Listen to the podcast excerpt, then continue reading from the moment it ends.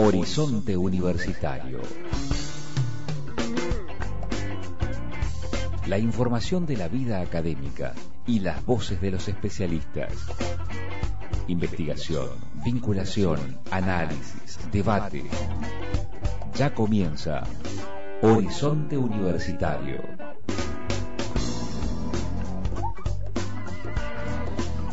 Muchas gracias por esta escucha atenta temprano en Chocolate por la Noticia, también en el replique de Horizonte Universitario a las 2 de la tarde y a las 9 de la noche en esta programación de emergencia que también lleva adelante nuestra radio pública y universitaria Antena Libre. Se han trastocado diferentes actividades y venimos hablando que nuestra Universidad Nacional del Comahue viene implementando una modalidad virtual ante esta contingencia, ¿no? Lo que estamos viviendo respecto a la a la cuarentena, todo indica que se va a extender, bueno, lo dijo el presidente durante el fin de semana, ¿no?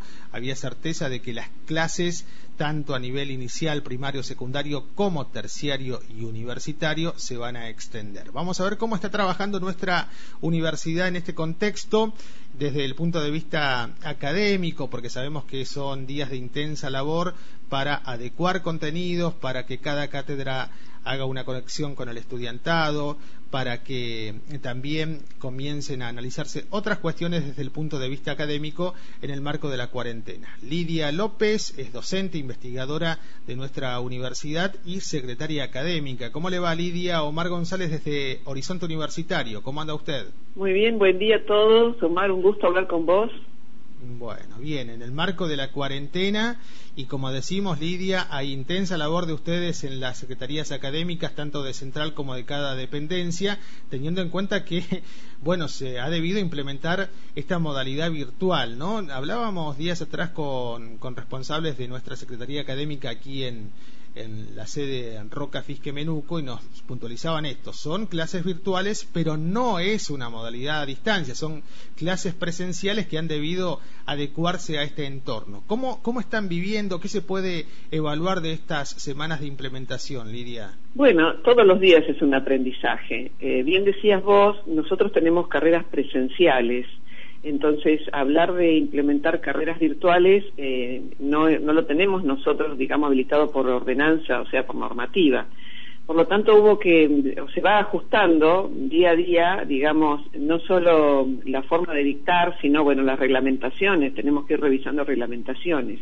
Pero bueno, cuando empezamos, la verdad que no, no pensábamos que iba, íbamos a tener que seguir con la virtualidad, pensábamos, todavía, o sea, eh, que en mayo, junio íbamos a retornar, o sea que vamos a tener un periodo de presencialidad, pero bueno, vamos viendo. Eh, está planteado, digamos, como un acompañamiento y no perder el contacto con el estudiante, bien lo contabas vos, como se está haciendo en Roca, que es una de las eh, facultades que más está trabajando en, en esta modalidad. pero bueno, evidentemente vamos a seguir y tenemos que revisar todas estas cosas de la reglamentación. Eh, Perco, que es la plataforma que teníamos antes, está de, por lo menos desde el eh, comienzo de siglo, o sea, de 2000 más o menos disponible. Los docentes y las docentes lo usábamos como apoyo, ¿no es cierto? Dejábamos material, alguna actividad, no era el uso que le estamos dando ahora, ¿no es cierto? Era un, apoyo a la docencia presencial que permitía, bueno, tener, este, acercar los materiales, las actividades, el cronograma, el programa, eh, para que los estudiantes pudieran conocerlo. Eh, ahora PERCO, digamos, es la herramienta, es el lugar donde eh, están, se están dictando clases. Y bueno, eso todo eh, ha sido un aprendizaje, la herramienta está funcionando.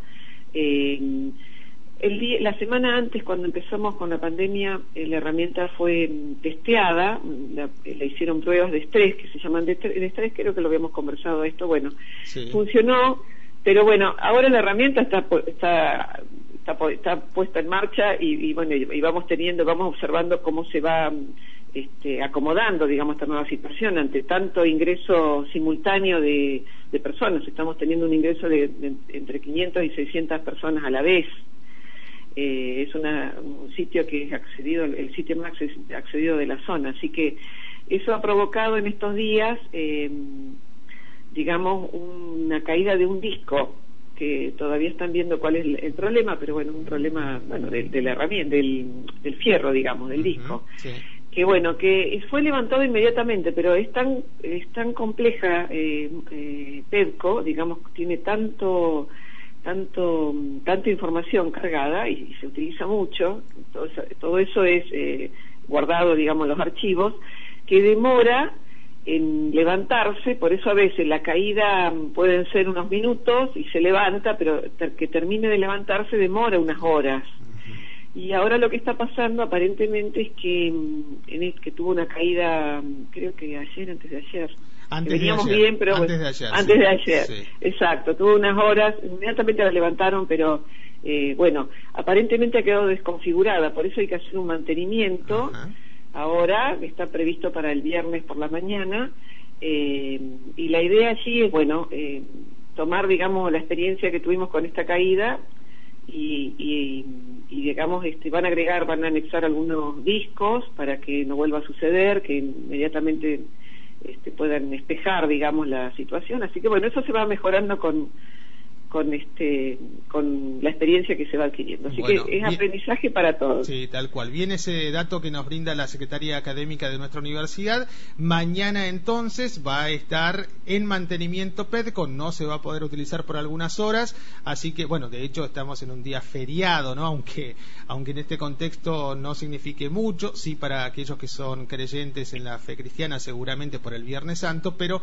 atención porque mañana sí va a estar inactivo por algunas horas la plataforma PEDECO, que eh, dicho sea de paso en este aprendizaje, aprendizaje que nos está contando Lidia, también ante esta contingencia, la caída de PEDECO por ejemplo, hay algunas alternativas ¿no? que se van utilizando, otros medios conectivos, las redes sociales, es decir que las cátedras siguen funcionando eh, de acuerdo a lo que tienen pautado en este contexto. Exacto, sí, sí. Bueno, eh, eh, como contaba Perco, en un apoyo, bueno, pasa a ser, eh, digamos, lo principal, pero, y también vamos aprendiendo de educación a distancia, ¿no es cierto? La educación a distancia es el, el contacto con el alumno, eh, pero en distintos momentos y en distintos lugares. Y eso implica que podamos contar de varias herramientas, que no sea una única herramienta. Y por suerte, yo, viste, me pongo a pensar eh, a esta altura que nos pase esta pandemia con toda la tecnología que, que hay, que nos podemos comunicar.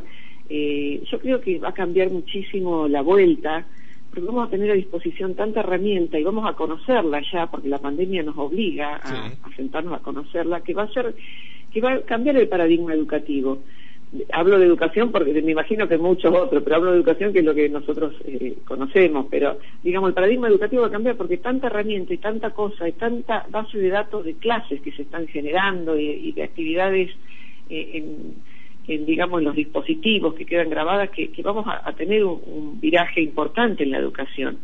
Eh, yo lo veo eso desde el punto de vista positivo porque bueno siempre teníamos nuestro problema de aula de, de este, porque si bien la presencialidad tiene algunas, o sea, es este contacto, el contacto físico que siempre buscamos, ¿no es cierto? Eh, lo que hacía la presencialidad es que en, las, clases eh, masivas el contacto se perdía. Ahora eso, a pesar de que ahora lo estamos perdiendo, porque en realidad la pérdida más grande que estamos teniendo en estos momentos con la virtualidad es en el primer año, porque los chicos no conocen la herramienta o no estaban habituados a la vida universitaria, bueno, es todo un cambio, lo que siempre hablamos del primer año, que nos preocupa. Eh, eh, el tema de la masividad y aprender a usarla después, eh, perdón, el de la tecnología y aprender a usarla después, esto va, a generar, digamos, una mejor comunicación. Así que, bueno, en eso ponemos las pilas. De todas maneras, esto que vos decías, existen otras herramientas que los chicos conocen, las chicas conocen mucho más que PEDCO, y que, bueno, hay clases que están organizadas en el Facebook, por ejemplo, y eso es totalmente válido y, clases en otras en otras redes o incluso por correo. Todo es válido en este momento, todo es válido, todo es flexible. La idea es que no se pierda, eh, digamos, el, contacto y, el intercambio de, contenidos de, las asignaturas, ¿no es cierto? Esa es un poco la idea de, esta virtualidad en estos momentos. Tal cual. Bien, Lidia, ¿queda algo más para agregar que deba saber la comunidad educativa de las facultades aquí en Roca, la Facultad de Derecho y Ciencias Sociales, la Facultad de Lenguas?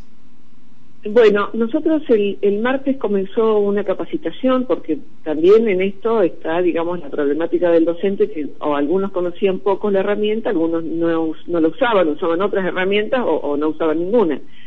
Comenzó una capacitación que es, eh, dura tres semanas, es una videoconferencia por semana y unas actividades. Eh, están previstos dos cursos, un curso de TEDCO inicial, básico, que enseña a armar un aula, a organizarse con los materiales, a organizarse con los tiempos, porque para los docentes es, también una, nueva forma de dar clase, ¿no es cierto? Y eh, eh, si hay docentes que, quieren este, integrarse, digamos, a, al curso, que nos escriban, digamos, pueden escribir a la mesa de ayuda o, o pueden escribirme o a mí, no hay problema, a la secretaría.académica.central.uncoma.edu.ar que es el correo que tenemos. Con cualquier contacto que, tengan, a mí me llega enseguida la, intención de hacer el curso y lo incorporamos enseguida. Así que eso empezó esta semana, tuvimos algunos problemas, y fue cuando se cayó Penco, justamente, eh, eh, habían tenido la videoconferencia y tenían una práctica al mediodía y bueno, no la pudieron hacer mucho más tarde, ¿no es cierto? Pero bueno, Está el curso abierto, los docentes que quieran incorporarse lo pueden hacer, así que esa es una, una, noticia que me gustaría que, sepan y que entendemos la situación por la que están atravesando. O sea, yo soy docente también y a pesar de ser de informática, eh, estoy aprendiendo más estoy aprendiendo tantas cosas que la verdad que hacía tiempo que no, no me tocaba, ¿no es cierto? Siempre tenía todas las cositas armadas y ahora tuve que ponerme a repensar todo porque es, así. Uno tiene pensado una clase presencial y en, al otro día o cuando la tenías que dar te dijeron no, no podés hacerla más presencial.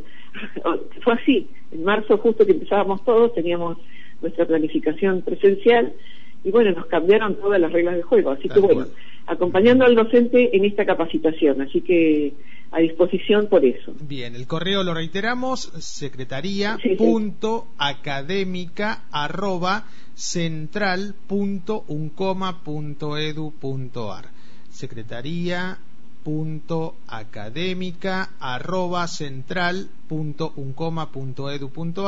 es el correo electrónico que atiende la docente investigadora Lidia López, nuestra secretaria académica de la universidad. Gracias eh, Lidia por este contacto con Antena Libre y seguimos así, ¿no? Contactados en el marco de la pandemia. Sí, sí, claro, cómo no. Un saludo a todos. Hasta luego. Lidia López, la secretaria académica de nuestra Universidad Nacional del Comahue, al habla aquí por Horizonte Universitario. Esto fue Horizonte Universitario. Un espacio de diálogo con información de la vida académica, con las voces de los especialistas. Horizonte Universitario. Producción general, Omar González.